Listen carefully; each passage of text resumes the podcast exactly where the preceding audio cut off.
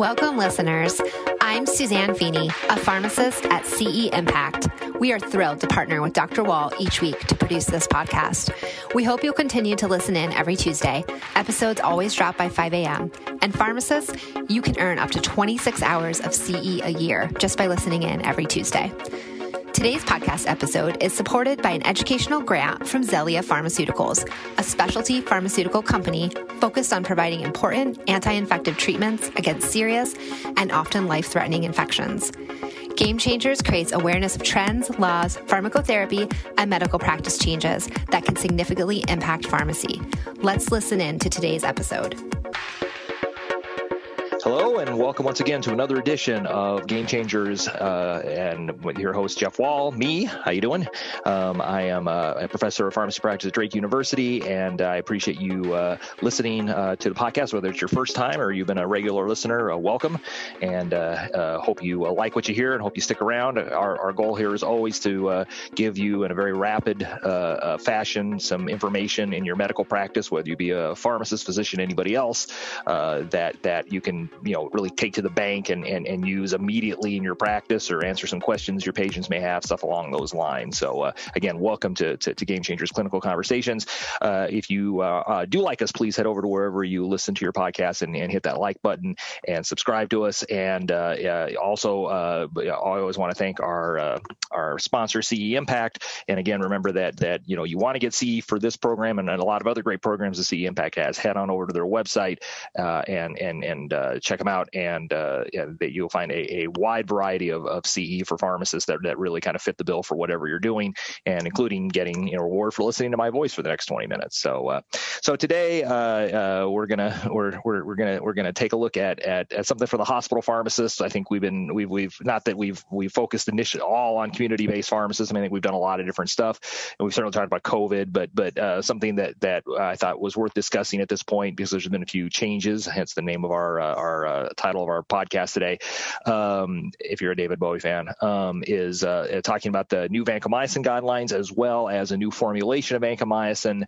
uh, that's come out on the market pretty recently, and I thought it was probably worth kind of talking about both of them. Uh, certainly, uh, uh, uh, for those hospital pharmacists who, who, and again, I think almost every hospital pharmacist now is probably involved with dosing vancomycin in patients, had probably were either heavily involved in their hospital or going to be heavily involved in their hospital in implementing the new guidelines for for vancomycin use in in patients. And remember, this is these are all from guidelines that it's a revised consensus statement of three organizations: the American Society of Health System Pharmacists, the IDSA Infectious Disease Society of America, and the Pediatric Infectious Disease Society, as well as the Society of Infectious Disease Pharmacists. So I guess five instead of four. Um, and it's basically just a revision of their original guidelines in 2009, focusing mostly on on dosing. So again, we're we're not going to really talk a lot about using vancomycin or you know what it's good for or anything along those lines. Again, I think most hospital pharmacists are pretty aware of that.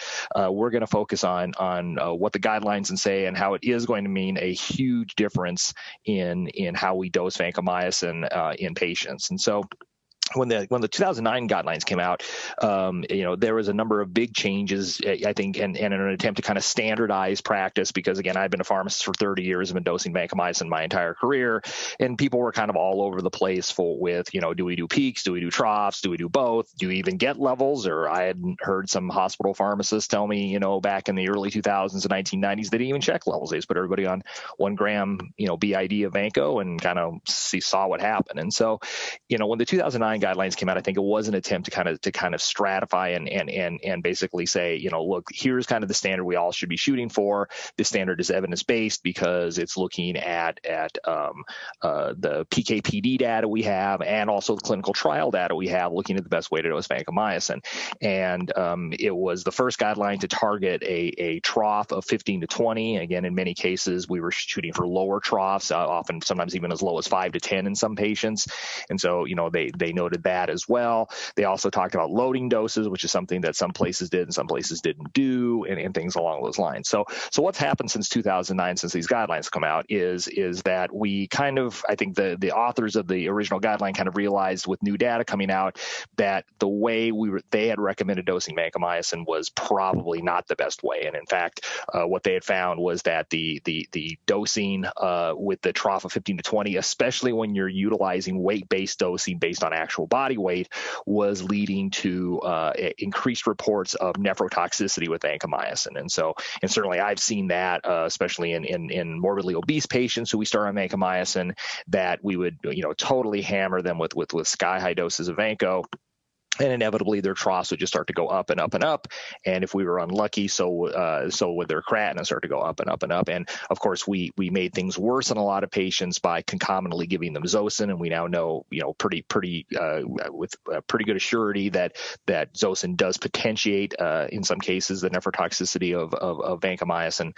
So you know it, it, there was there was all that coming out, and and it, it was worth noting, and I think the guy the authors of the new set of guidelines mentioned that the reason they had recommended a serum trough of 15 to 20 was because they were using it as a surrogate marker for what had been shown at, even at the time to be probably the best way to dose vancomycin from a safety and efficacy perspective, and that was trying to uh, uh, figure out the 24-hour AUC to MIC uh, ratio. The problem is, uh, if and I hate to I hate to bring back uh, terrible memories and, and, and trigger nightmares in those of you who, who you know barely made it through uh, clinical kinetics, going, oh God, I, I I don't ever want to hear about this AUC stuff again. Well, I mean, you know, what they had found, of course, was was uh, and and in particular uh, an investigator named Jerome Schentag, who was one of the gods of pharmacokinetics uh, back in the 80s and 90s.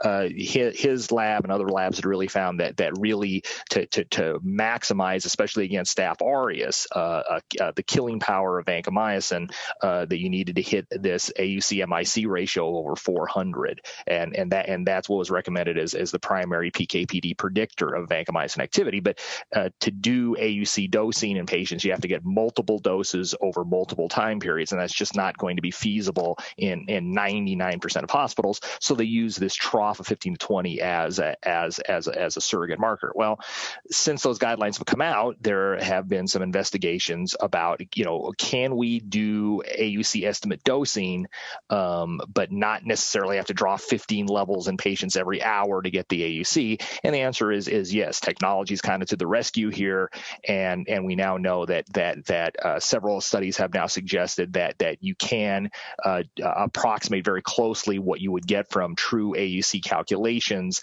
uh, by using Bayesian kinetics and and getting one or two time point levels and then and then basically punching that into a computer that does Bayesian kinetics and that will give you a uh, your your estimate of an AUC of over 400. And so the guidelines basically say that that that you know that's that's a, uh, actually the preferred way to do that. Now, smaller hospitals in particular uh, may may may find this difficult because, of course, that means you're going to have to buy the software. Uh, I know there's several uh, vendors who are selling the software, and the software is updated and stuff like that, and that could be pretty pricey. And so they do say that that if if you don't want to do or can't do uh, the Bayesian kinetic uh, using computer software to do so, that you can kind of go back, you know, kind of back to the future and do you know kind of old fashioned peaks and troughs, and that will also if you utilize peaks and troughs, uh, you, you will also uh, be able to, to use calculations to, to, to, to, accurately mimic the AUC MIC ratio and stuff like that. So, so uh, the, the, the Bayesian uh, drive AUC monitoring again is the preferred monitoring, and I know m- many large hospitals have just kind of bit the bullet and and and and went ahead and, bought and bought the uh, the software and basically distributed the software to all you know all their member hospitals and things like that.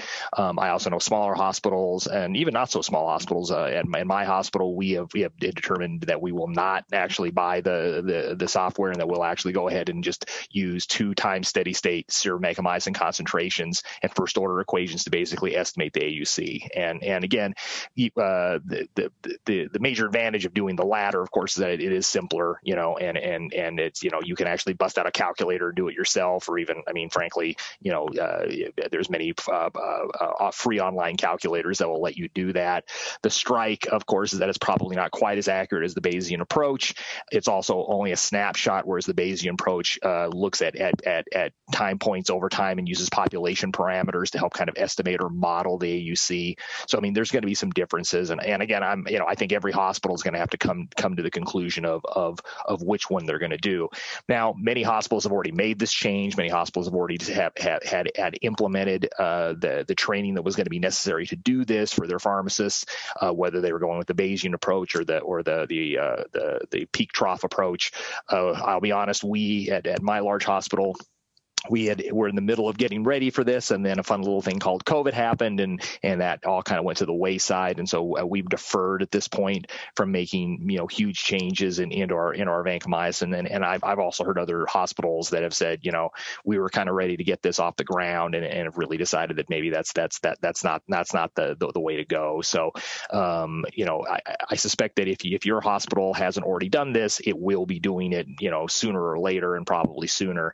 If you're you're uh, uh, uh, lucky enough to be in a hospital where they have they have purchased the software, I think this is going to be actually pretty easy for you. You're literally just going to have to uh, learn the software, and I can't imagine it being very difficult. Uh, you'll you'll get one to two timed doses, and it doesn't even have to be at steady state. That's the other nice thing about, about Bayesian uh, kinetics is that you don't need steady state concentrations because it, it uses population modeling, um, and literally just punch those numbers into the computer, and it will give you the AUC as well as your as well as the dose that you're looking for. So uh, I think the yours your job will probably be a little bit simpler if you're fortunate enough to work at a hospital where they do that. If you're going to be at a hospital where they were going to forego that. It's going to be kind of be back to the future, and and and uh, I think rather than sit down and, and try and find your old old kinetics notes that you probably threw away the second the, the exam was over, and, and I say that having taught pharmacokinetics at Drake for for, for many years, uh, I know I know I knew from day one walking into the in, in into uh, a new class that that that most students were not you know waiting with bated breath to learn everything they could about pharmacokinetics, um, and so I totally understood that and tried my best to make it at least semi entertaining. Um, it's it's it's going to be it's going to require you know going back and learning first order kinetics again and, and learning the equations for you know uh, volume of distribution, learning the equations for for uh, clearance and things along those lines, and kind of walking through how to do that. When I first got to Methodist, you know, 20 years ago, we had actually developed a, a, an aminoglycoside and vanco protocol. That you know, again, this was back before the guidelines had come out in 2009. They kind of just walked through and doing that. Um, I'm sure that that uh, um, uh, um, you will be able to find either in your notes or online or anything along those lines uh, the, the, the the kind of approach to do that. I think, and then like anything else in pharmacy, it's going to be practice. It's it's it's going to you know practice doing this and then practice making the doses, dose adjustments, and things along those lines. Now, one of the things that that both sets of dosing assumes is that that uh, that uh, this is against uh, MRSA infections, and so one of the things the guidelines are, are very clear about in in the beginning of the guidelines is is that this is not designed to be necessarily for for non-MRSA or uh, infections. So if you had enterococcus or you had you know some patient who was truly severely allergic to penicillin and had to use vancomycin, I can't think of too many examples of that. You know, but had to be on vancomycin. You know, that's it, it, these guidelines wouldn't necessarily apply to that. My guess is everyone will will use these dosing strategies for that. But but it, again, they they point out that this is really targeted towards serious MRSA infections, primarily bacteremias, and it also assumes assumes that that the MIC of uh, or the minimum inhibitory concentration of uh, of MRSA2 Vanco is going to be one, and that's something that is as in the world of infectious diseases that has always that has had significant controversy around it over the last 15 20 years um, because unfortunately uh, you will often get a culture and sensitivity report that reads the vancomycin MIC to an MRSA isolate is two, and you're like oh my goodness this is a really uh, you know resistant organism. Um, we we now know that that that if you look at, at large population, uh, uh, uh, you know, big groups of MRSA isolates that they've looked at, that it is actually exceedingly rare in the United States to have uh, uh, an isolate of MRSA that is is that has a super high um, MIC2 Vanco, which I'm very grateful for, and that the, ones that are higher, um, that your your your your local culture and sensitivity that might be reading it is higher is it's literally just it's it's an error. So you know, like many of the of the standard uh, testing systems that use, they will there will be at least a one tube dilution error uh, between uh, what it really is and what the computer reads out. Even doing uh, epsilometer testing, which we we've done here for for certain infections, so e testing where you really do figure out the exact MIC of the organism, even that will overcall the MIC of of uh, of MRSA to Vanco. So the other caveat they put in their in their guidelines is that is that the assumption is, and and it's a good assumption, and I think you unless you are dealing with uh, you know patients that you know for a fact have have uh, much higher, even maybe even you know uh, VRSA type infections, which again are, are, pretty rare in the United States. Um, that you'll assume the MIC is one. And so again, the Bayesian kinetic uh, programs you'll be using will, will will automatically have that as part. And when you're doing your own peak and trough calculations, either with a calculator and a piece of paper, or you know an online calculator, and it asks you what the MIC is going to be, it, the the assumption for all these guidelines is, is is that it's going to be one, and and and that certainly makes sense.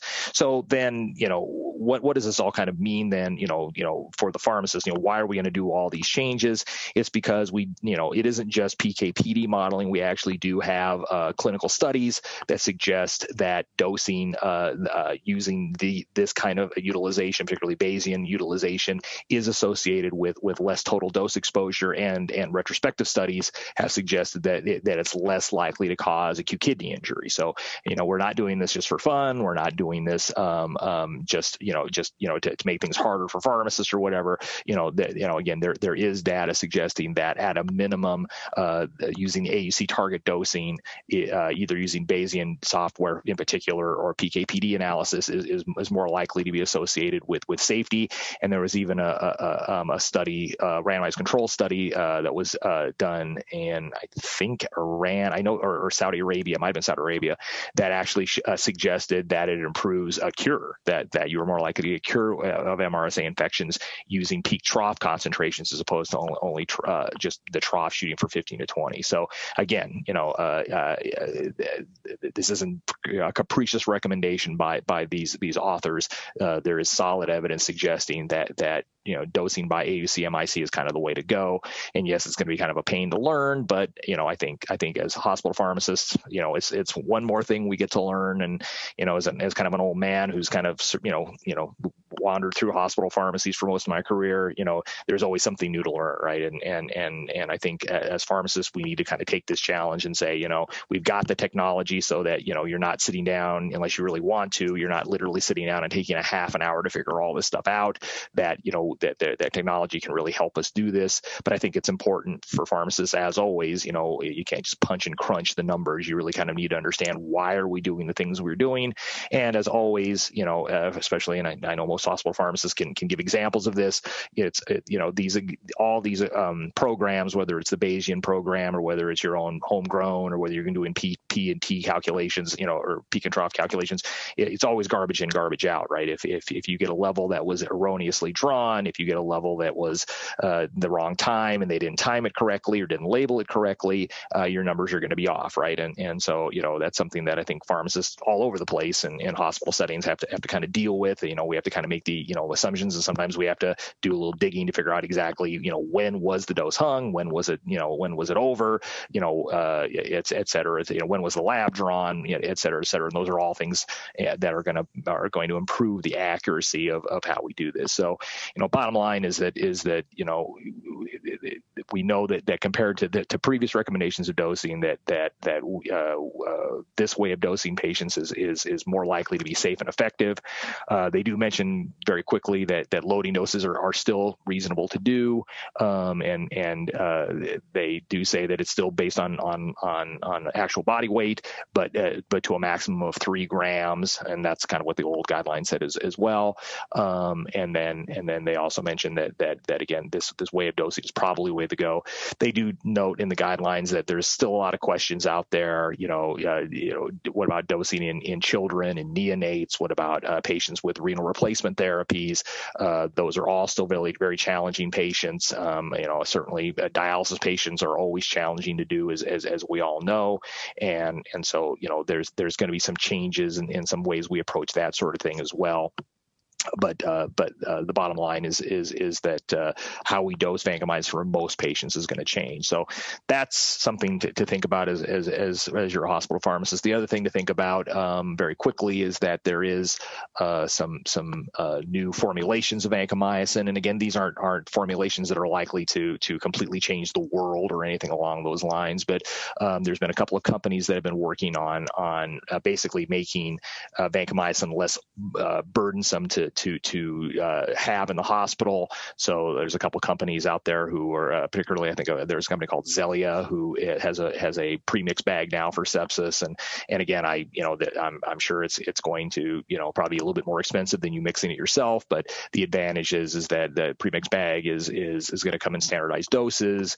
that it's got a, a long shelf life, so you'll actually be able to store it in automated dispensing cabinets, and so the pharmacy won't need to get to IV admixture and compound it, um, and uh, uh, uh, that will probably you know help nurses get the drug. It'll it'll decrease pharmacist time and tech time to make the medication, and again because of of the longer stability at room temperature, you know there's less likely to be waste as well. Again, I'm not trying to do a commercial for these guys, but you know because I have no doubt that they'll be more pricey, but that there is that is coming out now, and and and there's probably more of these uh, different formulations of intravenous vancomycin that, that are coming out. So it'll be interesting to see how how all those kind of play a role. And of course, every director of pharmacy is going to have to at some point take a step back and say, you know, is is getting this stuff even though the acquisition cost is more expensive, is that going to be worth it down the line as far as far as workflow and things like that? So, so that's vancomycin. It ain't going anywhere. Drug's been around for over 60 years, and we're still going to use it as as a workhorse agent, I think, for MRSA infections and for other types of infections infections. And uh, despite uh, its problems, I think uh, we're learning more about it every day and learning more about the better ways to dose it. And like like you, as a hospital pharmacist, I'm going to sit back down and figure out how to do peaks and troughs again. So we'll wrap up in just a second, but first, a word from our sponsor, CE Impact. Game Changers discusses clinical guidelines and pharmacotherapy trends that significantly impact practice. Game Changers is produced and accredited by CE Impact and hosted by Dr. Jeff Wall. New episodes are released each week and available for pharmacy continuing education credit to CE Impact subscribers. CE Impact subscription service brings you the CE you need on the topics that matter the most. Check out the link to sign up in the show notes. Use code PODCAST for a Pharmacy Podcast Network discount. So hopefully this uh, didn't bore the non-hospital pharmacists out there. Um, uh, you know, again, uh, uh vancomycin, uh, the change of how we do vancomycin is going to fundamentally change how most hospital pharmacists work. And so this is these are pretty important guidelines for for for community or for institutional pharmacists like myself in particular. Um, but I but there's a, a, good reason for doing it, and I think this is is it shouldn't be too difficult to, to, to kind of learn the the ropes and do this and kind of get away from just doing the 15 to 20 trough. And I think our patients are going to benefit certainly, and and uh, and and certainly it's it's a safer and potentially more effective way to do things. So that's it for this week of uh, Game Changers. Uh, again, I uh, we will we'll do something a little more general. I'm sure next time you hear my voice, I'm hoping anyway. So so hopefully I didn't turn off all the community pharmacists again. If you like this podcast, please head over to uh, where you like your podcast and, and subscribe, like us, all that kind of stuff. Spread the word. Let all your uh, pharmacists and, and physicians and prescriber friends know all about this, and, and please keep listening to us. We'll catch you next time, and remember uh, time flies. I don't know where it's going, but the most important day is today. Take care.